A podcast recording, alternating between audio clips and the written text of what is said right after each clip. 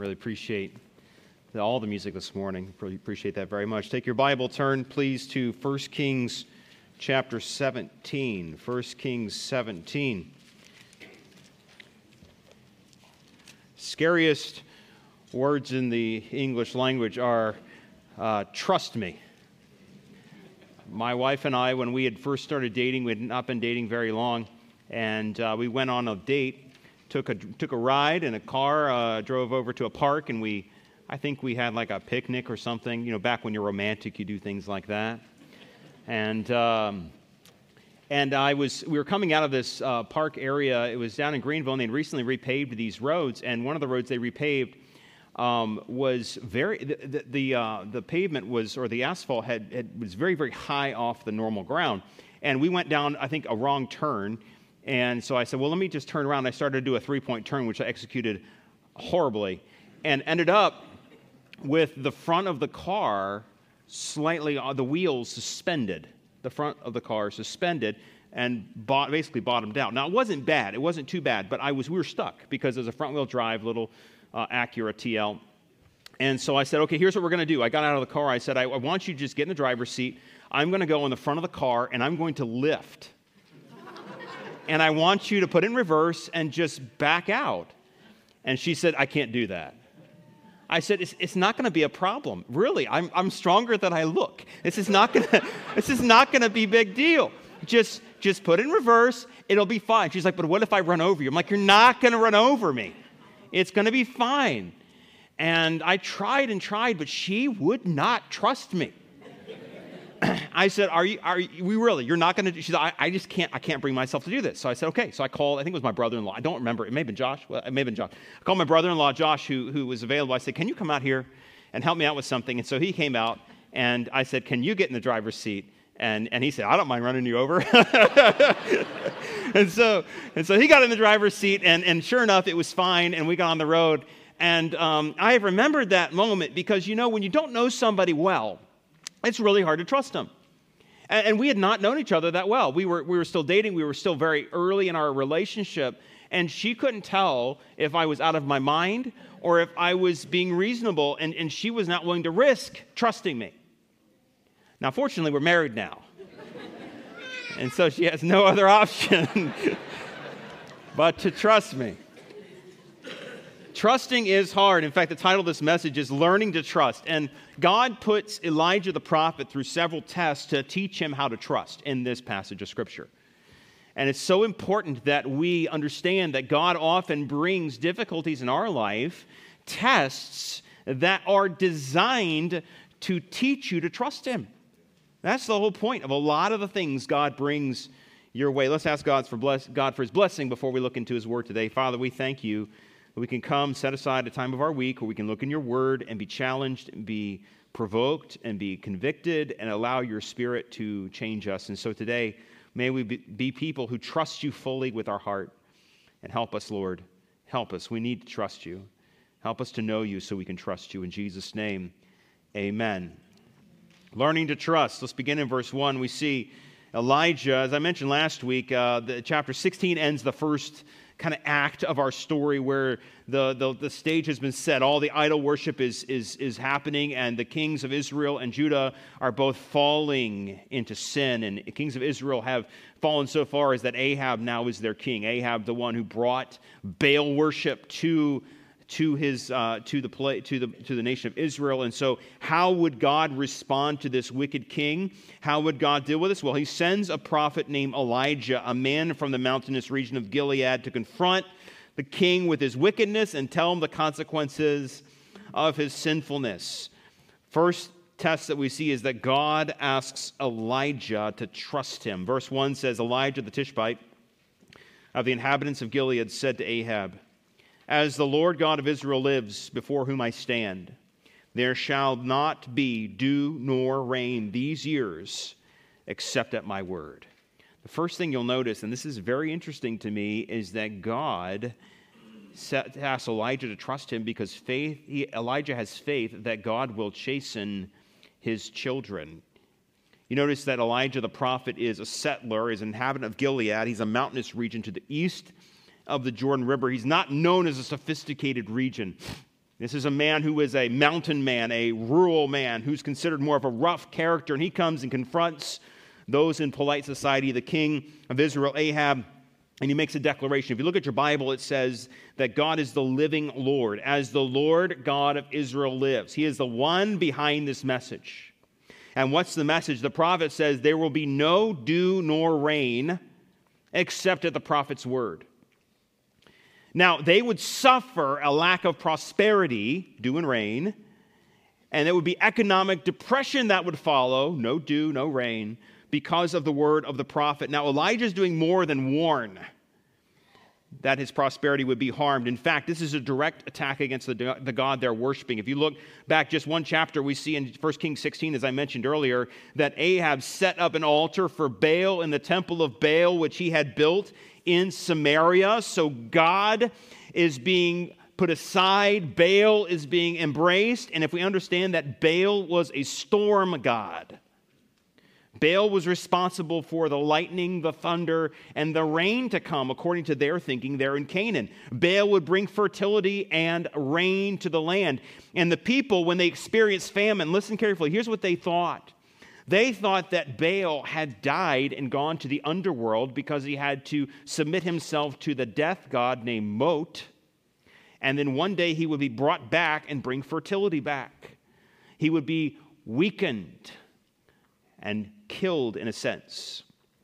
But then at the end, he would, as he was not really dead, he would wake up and he would come back and bring fertility to the land. So by declaring that God is the one who lives, Elijah is saying it's not about Baal. Your Baal that you're worshiping can't do anything because he is not able to stand against the God who lives. But this brings up an interesting question. Why did this happen? Why did Elijah go and make this command? Because I looked and I looked but never does it tell us that God told Elijah to go and make this declaration. I always thought that God commanded Elijah to go and, and to do this, but that's not what it says. And so I started thinking, what in the world is it? Why would Elijah had gone and do this? I believe that if you look at the Bible back here, Deuteronomy chapter 11, we have these verses. Let me just read them for you.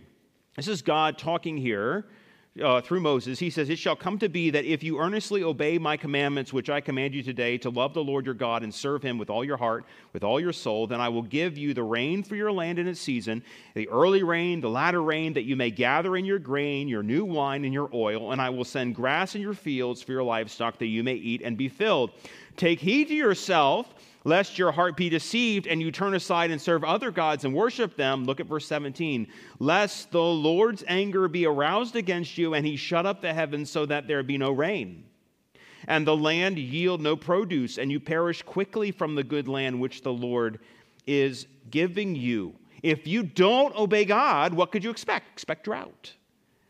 Further, Elijah makes a declaration against Ahab. It's based on the promise and the warnings of God. In fact, we have this in James chapter 5 as well. We'll come back to this verse later. But the passage says this Elijah was a man with a nature like ours, and he prayed earnestly that it would not rain, and it did not rain on the land for three years and six months. We're told in James that Elijah prayed, God, withhold the, land, withhold the rain from the land in order to show your judgment upon these people. So Elijah functions in a way to show the chastening of God on his people. Uh, he comes and he says, Look, there's a real big problem here. There's going to be rain, no rain and no dew. And with this problem, how will the prophet be taken care of? He has now made himself enemy number one in the kingdom. So what happens next? Well, faith, secondly, that God will provide as he promises. Look with me in verse 2. Then the word of the Lord came to him, saying, Get away from here and turn eastward and hide by the brook Cherith, Cherith, which flows into the Jordan, and it will be that you shall drink from the brook, and I have commanded the ravens to feed you there. Notice for the first time, the word of the Lord comes to him and promises to protect him. He says, You, Elijah, need to flee and hide from King Ahab by declaring a drought. And as the drought come, Elijah would become uh, a wanted man. His curse would make him like a terrorist on their economy. He is now a man that everyone would be looking for. In fact, we find out later that it's exactly what's going on, that everyone is looking, will be looking for Elijah. And so, but the way that God says, I'm going to protect you, Elijah, is not the way that Elijah might have drawn up in his own mind. God says, I want you to go and settle by a brook. Okay? A brook is like a drainage uh, area. It's a very small river. It's a wadi. It's not a main river. And he just declared a drought, so it's going to dry up soon. And secondly, he says, I'm going to send ravens to feed you. Now, there's a problem. Ravens aren't exactly known as animals that bring you food, they're known as the animals that come and take away your food. You don't, you don't want to have a, you know, the ravens would swoop down and steal your picnic, not bring you the picnic. So Elijah is listening to the word of the Lord, and he has a choice. God, you've proven yourself faithful to provide food and water for the nation of Israel in the wilderness when we were wandering. Lord, you proved yourself faithful, so I will go and hide as you've called me to hide. I will go exactly where you've told me to go, and I'll trust you to provide. And what we see is that faith demonstrated through obedience. So he went, verse 5. And he did according to the word of the Lord, for he went and stayed by the brook Cherith, which flows into the Jordan. The ravens brought him bread and meat in the morning, and bread and meat in the evening, and he drank from the book. brook. We see Elijah's obedience. He did according to the word of the Lord. His obedience showed that he truly believed what God had told him would happen. He didn't doubt God's ability to follow through. It's very simple to understand this. Do you say you believe God? If you say you believe God, you obey God. Obedience and faith are connected. When you believe God, you obey Him. You do what He says. If you obey Him, that is demonstrating your faith in Him. Secondly, we see God's faithfulness in verse 6. As Elijah obeyed, God showed His faithfulness to His word. The ravens brought him bread and meat in the morning, and the bread and meat in the evening. He drank from the brook. What God said would happen, happened. We see this over and over again in this story. God is faithful to his word. And then we see a transition in verse 7. It said, while it ha- and it happened after a while that the brook dried up. Now, who could have seen that coming? Obviously, it was going to happen at some point. So, what does God do? Because there had been no rain in the land, how would God care for his servant? And we see here the first test would Elijah trust the word of the Lord and seek provision in a place that seemed unusual? That's the first test. And God says, Would you try? Would you, would you test me? I'm going to test you. Would you allow me to tell you where to go? It's not where you would pick to go, but I'm going to send you there. And Elijah passes the test. And so the next challenge that God is going to uh, give Elijah is even a step further. It requires him to actually asks someone else to trust the Lord. And that's what we see in the second point is that Elijah asks the woman to trust God. It's one thing for God to challenge you to believe Him and trust Him. It's another thing, and perhaps more challenging, for you to ask someone else to trust God too. Look at verse 8.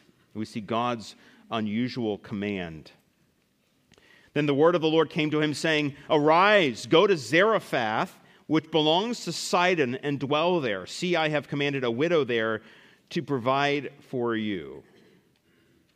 Now, why would God, why would Elijah need to trust God? As shocking as it might seem for us to believe, I think God is asking him to do something even more challenging than the last test because he says, I want you to go to Zarephath. Now, that doesn't necessarily mean anything to us unless you were an ABF and you looked at the map and you saw where Zarephath is. And those of you who looked at this, notice that it belongs to Sidon. That is a place near Sidon. And if you remember, Sidon is the home place of whom?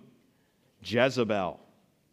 Jezebel's father, Ethbaal, was king of Sidon, and Zarephath is near Sidon. So he's saying, I want you to travel across open country to the exact place where the king's wife's father is the king.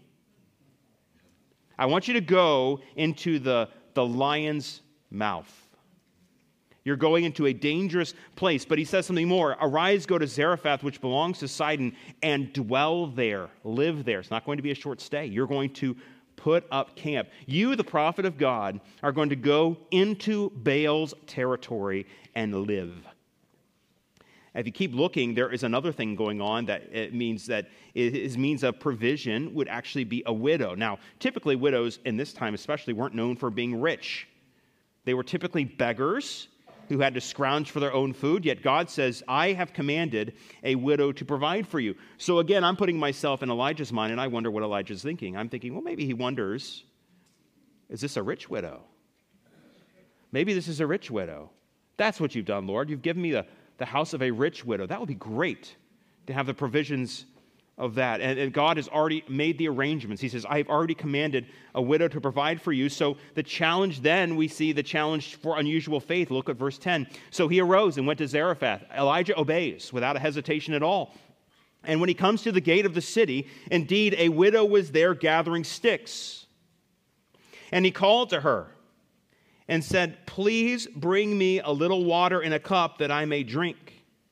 And as she was going to get it, he called to her and said, Please bring me a morsel of bread in your hands. Notice the immediate obedience where he goes exactly where God says. He arrives at the gate of the city. He sees a widow there gathering sticks. The word indeed is the word behold. It's like, it's like if I could translate it into our language today, it would be like, Well, what do you know?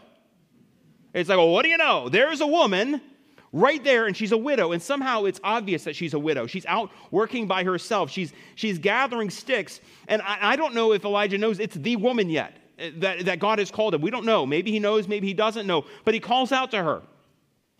And he says, he says, uh, please bring me a cup of water. And she turns. She turns to go and do that. And then he says one more thing. And bring me a morsel of bread in your hands. And look at verse 12. She knows exactly who he is. And she said, As Yahweh, as the Lord, your God lives. So she knows. Now he knows she knows, and she knows he knows, and they know who they are. as the Lord your God lives, remember the living God? He's not the dead God, he's the living God. I do not have bread. I only have a handful of flour in a bin, a little oil in a jar, and see, I am gathering a couple of sticks that I may go in Prepare it for myself and my son, that we may eat it and die. She has been visited by the Lord, instructed by the Lord. She knows who Elijah is. She believes in the living God, not the worthless, not the dead idol Baal. She cannot do what Elijah has asked her to do because all she has is flour and oil enough for one last meal. Yet God had asked her to provide for this this prophet. And I don't know how long God had asked her to provide, how long ago it was that God had come to her and asked her to provide. It could have been months. And she could have seen her provisions dwindle and dwindle and dwindle. And she starts to ask herself, I'm supposed to provide for this prophet of the Lord when he comes, but I have less and less for myself. We don't know how long that lasted, but at some point, she finally makes the decision. She makes the decision it's over. Everything's done. I have nothing left in this life.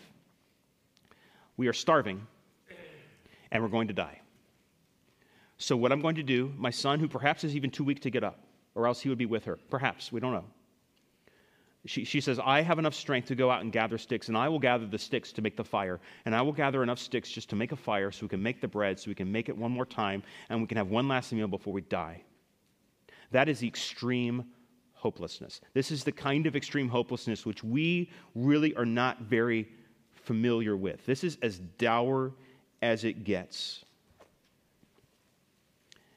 She's given up. But Elijah challenges her faith. Look at verse 13. Elijah says to her, Do not fear. He points to the motivating, the crippling factor in her life. She was afraid. And why wouldn't she be? She was facing death. Do not fear, go and do as you have said, but make me a small cake from it first and bring it to me, and afterward make some for yourself and for your son. For thus says the Lord God of Israel the bin of flour shall not be used up, nor shall the jar of oil run dry until the day the Lord sends rain on the earth. He says, Go and do as you've said. That is, you will have the opportunity to make this me- meal for you and your son. You will. but first, you must make a cake for me. Bring it to me. Only then can you make it for you and your son. How is this possible? She knows how much she has. In fact, I remember the first time I read this, I thought, boy, that's really insensitive of Elijah. I mean, how, how many of us would look at somebody who's saying, I'm going to make my last meal, like, okay, you can do that, but first make me a meal, right? That comes off really kind of cruel. But it's not cruel at all because what Elijah is saying is you have to trust God. You have to trust God. And, and it's more, even more than that, because they had resigned themselves for one last comfort, one last meal before they die. All she wanted now was one final sweet moment together before they held themselves and they died. And he says in verse 14 that the Lord God of Israel, remember, they're not in Israel, they're in Zarephath. Remember the Lord God of Israel. He has power here just as he has down there. He's saying he has made a promise that the bin of flour would not be used up, the jar of oil will not run dry until the day he sends rain. Notice she had everything to gain if she would give up the one thing she had placed her hope for comfort in. She had placed her hope for comfort in just one last meal, and the prophet made this promise that the Word of God says prepare a meal first for me, demonstrating that you believe God can provide. Because you have to give up that one thing you are holding on to for comfort. You have to give it up. You cannot also you cannot make your meal first. If you make your meal first, it's over. But first make the meal for me. That shows you know that God can provide. Can you imagine how nervous Elijah would have been? I mean, this is his provision. And he's having to lean on her to trust God. The challenge for very, that's what I call it, unusual faith. But we see here that faith was demonstrated once again through obedience. Look at verse 15, because a most remarkable thing happens. A pagan woman who lived in a pagan place known to worship Baal chooses to trust the word of the living God. So she went away and did according to the word of Elijah. How does God reward her faith? And she and her household ate for many days. The bin of flour was not used up, nor did the jar of oil run dry, according to the word of the Lord which he spoke by Elijah. God is faithful to his word. God demonstrates his faithfulness to them by their obedience. God demonstrates his faithfulness. He does not allow that jar of oil to run dry, the bin of flour to be used up. I mean, just think about every day she wakes up, right? And she goes and she says, Well, today's a new day. We'll see what God has done. And she goes and she opens her bin, and there's like, there's, there's flour in there. She's like, I really thought I took it all yesterday. And she uses it that day, and the next day she goes again. And once again, it's not that God gives her too much flour, God gives her enough to live by faith day by day by day. Every day, it's another day of faith. Every day is another step. And these are the songs like day by day and with each passing moment, strength I find to meet my trials here come from. Songs like that talk about the day by day. When God provided manna in the wilderness, He did not provide tons of manna for everyone to have as much as they wanted to store up for themselves. No, it was day by day by day. And the same thing here. In fact, this faith is so unusual and so tremendous that Jesus references this in Luke chapter 4. He said to them, Assuredly I say to you, no prophet is accepted in his own country. I will tell you truly, many widows were in Israel in the days of Elijah when the heavens were shut up in three year, for shut up three years and six months and there was a great famine throughout all the land, but none of them was Elijah sent except to Zarephath in the region of Sidon to a woman who was a widow. There were lots of women, lots of widows, but this was the one who had faith. A couple points of application as we wrap up this second point is that you need to see the significant acts of faith from this widow woman, that she was willing to give up the one thing she had placed her hope and comfort in so that God would bless her. And, and I want to, don't want to stretch this too far, but I need to ask you this. What is God asking you to place on the altar, to give up, to surrender to Him so He can take what you give Him and do something marvelous? We hold on to things thinking that if we had control, then we would have what we need. But God says, Give it to me. Surrender it to me. Surrender your gifts and your talents, and I will use them in a tremendous way. This is the essence of faith, and it took a widow woman in a pagan land to show us that. The second test is that Elijah would trust the word of the Lord and seek provision from a place. I'm sorry, the first test was that Elijah would seek provision from an unusual place. He passed that test. The second test is that the woman would trust God with this unusual faith, and she passed that test. But what happens next shocks both Elijah and the woman because up to this point, there's a pattern that's been pretty well established. We see it. God's word instructs the prophet to go to a certain place and do something unusual, to take a step of faith. The prophet takes that step of faith, does what seems unusual and seems difficult, and God answers or God blesses by fulfilling his word. Straightforward. That, that has happened over and over again. God's word has proven, proven true. Twice now it's happened in a row. But in the next scene, God does something special. He doesn't always warn us, He doesn't always tell us when things are going to happen before they happen. In fact, most of the time, we don't receive any warning when God tests us. Look with me in verse 17. Now it happened after these things that the son of the woman who owned the house became sick, and his sickness was so serious that there was no breath left in him. What God is doing is He's moving from asking them to trust His word.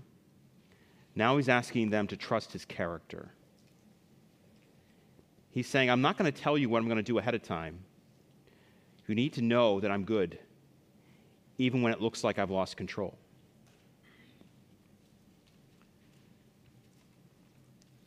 This is the saddest point of the story because you see the emotions of surprise and anger and guilt all balled up in one distraught woman. Look at verse 18. She said to Elijah, What have I to do with you, O man of God?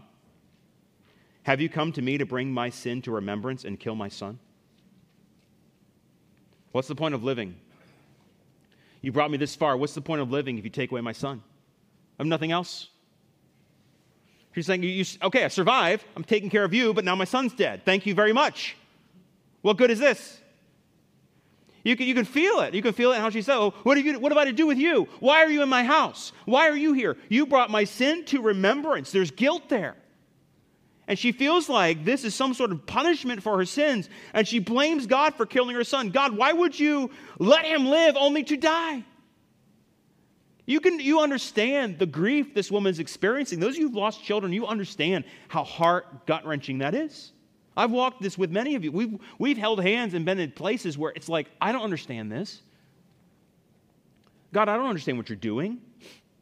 It's overwhelming. And she understands this overwhelming nature, which is why I say you need to learn to trust God's character when you face loss. When you face loss, this is the time when you learn to trust God is a good God. That's the time when it's easiest to question is God a good God?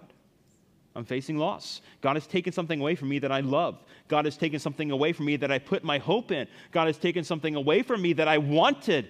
Lord, are you still good? And he says, Trust me when you experience loss. And how does, how does Elijah handle this, this outburst of anger from this woman? He, he doesn't argue with her, he doesn't fight her. He simply takes her son and he asked God to do Lord, what will you do now? Which is why I say we must trust God's character by praying to Him. This is so important. We can't just do nothing, we must pray.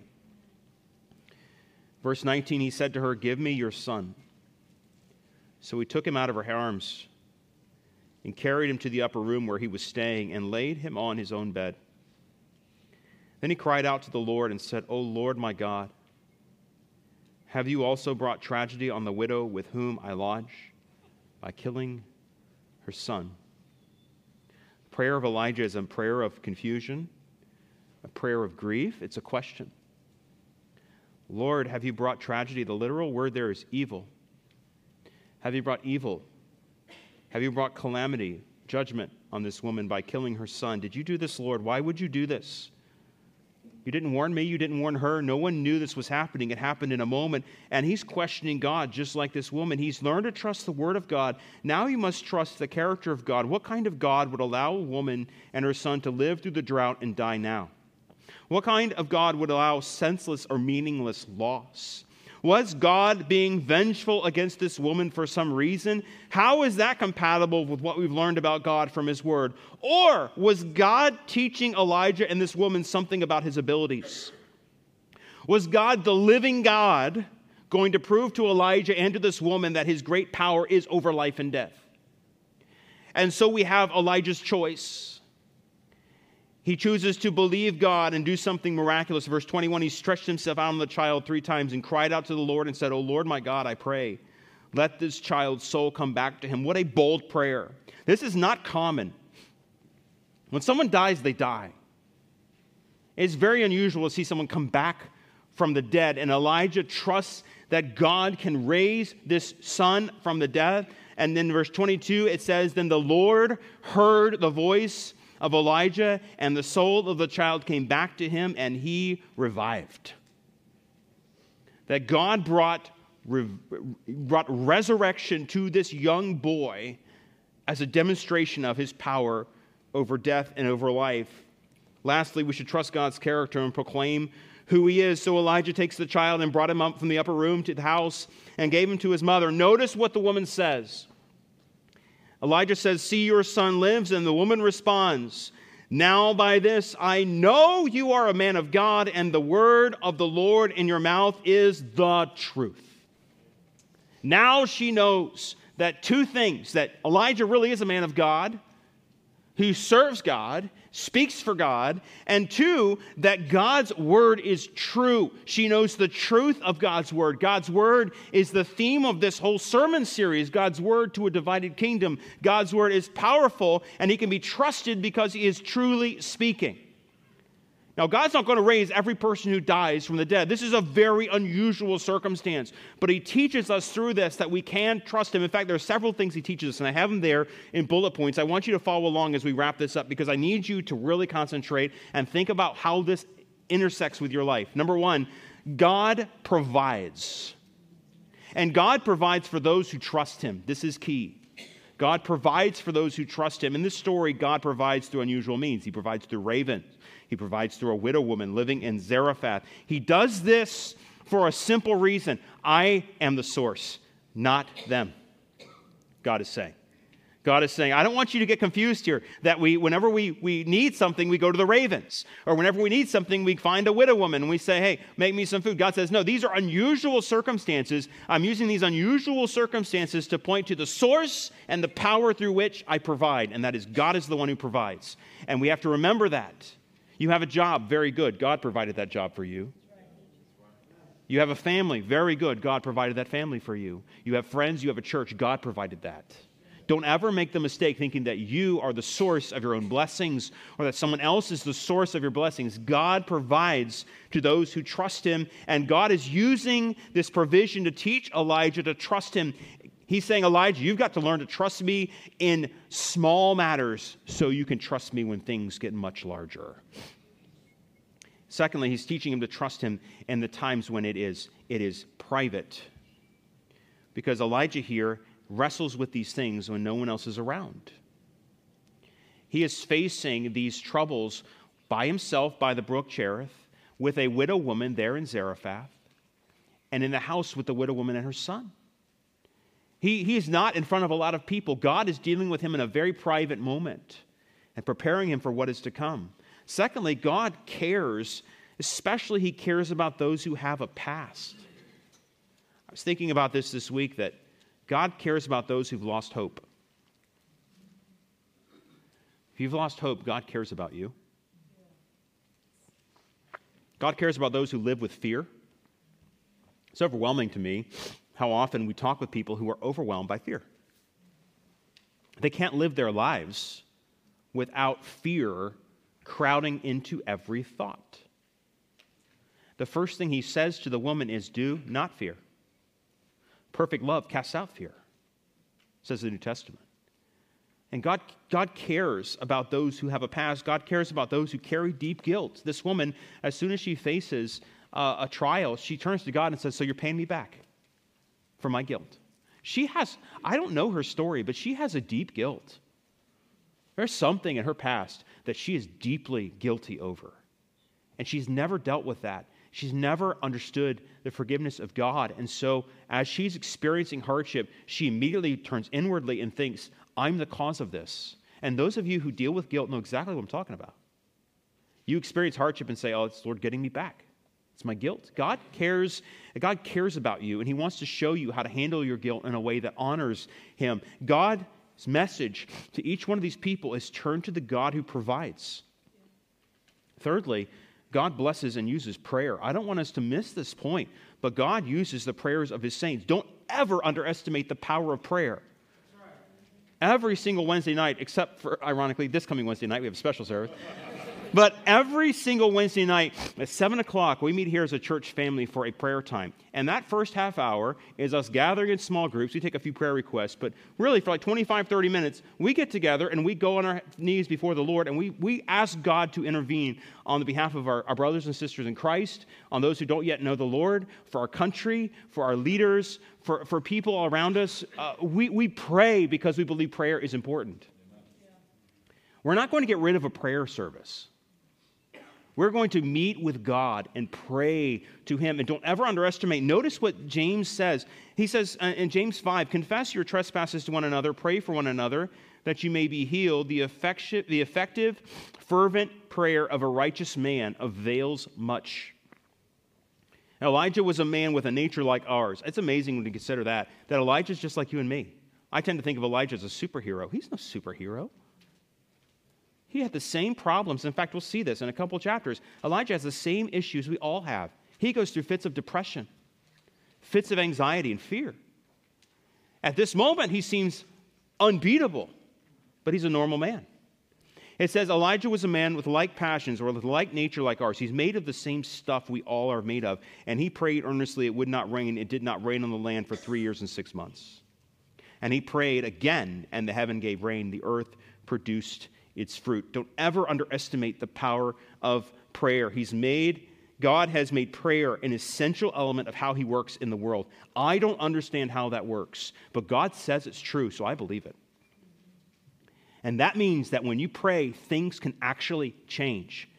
I don't, I, so many people have gone on the other side and said, well, prayer is just about us, um, about God's going to do what He's going to do. We're just like trying to align our hearts with God. You read the Bible, I have a hard time coming up with that conclusion. God says prayers of the saints do things. I don't understand how that works, but God says it works. So we should pray. Pray like it matters because it does. In fact, your prayer life and your faith in God are directly linked to each other. If you believe God, you will pray because God is working. And you pray because you know God answers prayers according to his will. I was reviewing some of my uh, notes from a book I read a while ago by E.M. Bounds on prayer. And I'm just going to read. It's a little bit lengthy, but I want you to hang with me here. As we conclude, I need to read this. He says, This, however, is not a day of prayer. Few men there are who pray. Prayer is defamed by preacher and priest. In these days of hurry and bustle, of electricity and steam, men will not take time to pray. Preachers there are who say prayers as part of their program on regular or state occasions, but who stirs himself up to take hold upon God? Who prays as Jacob prayed till he is crowned as a prevailing princely intercessor? Who prays as Elijah prayed till all the locked up forces of nature were unsealed and a famine stricken land bloomed as the garden of God? Who prayed as Jesus Christ prayed as up, out upon the mountain. He continued all night in prayer to God. The apostles gave themselves to prayer, the most difficult thing to get men or even to preachers to do. Laymen there are who will give their money, some of them in rich abundance, but they will not give themselves to prayer, without which their money is but a curse. There are plenty of preachers who will preach and deliver great and eloquent addresses on the need for revival and the spread of the kingdom of God, but not many there who will do that without which all preaching and organizing are worse than vain. Pray. It is out of date, almost a lost art, and the greatest benefactor this age could have is the man who will bring the preachers and the church back to prayer. Will we pray? Will we learn to trust? How do you learn to trust? You learn to trust God when you learn to pray. Pray, pray to God. Give it all to Him. Know He is the one who can make change, He is the one who cares. Will you trust God when you go through testings? Father, we ask you today to work in our hearts, burden us because we are not a praying people.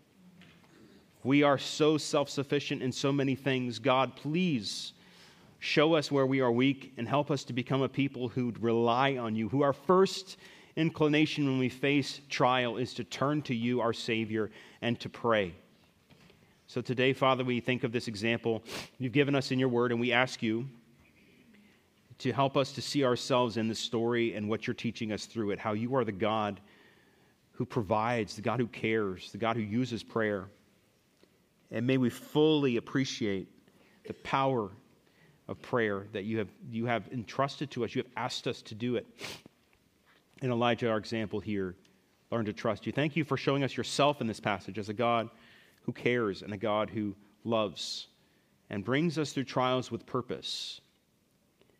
And so, Lord, today I pray for our folks here at church, many who struggle with different things. I, think about the physical struggles, yes, but the spiritual, the emotional, the, the relational struggles that are present in this room, the, the families that have been under stress and strain because of difficulty, the, the relationships that have been challenged and are broken because of selfishness and sin. And, and Lord, help us to be a people of truth and a people of love and a people who cling to you, knowing that you are the God who loves us and will allow us to go through hard things as a way of showing us more of who you are. And it is for your glory and for our good. And let us cling to that today.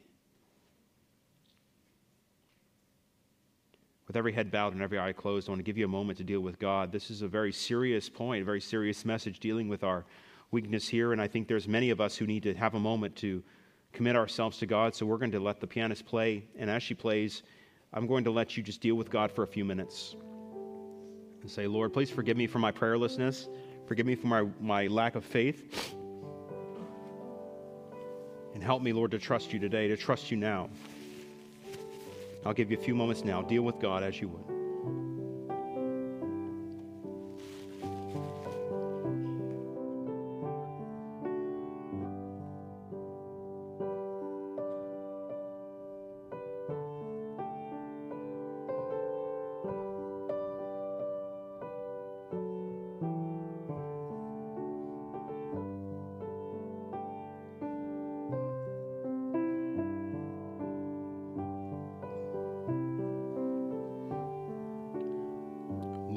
This song we're about to sing be a testimony of our hearts that it is sweet for us to trust in our Lord Jesus.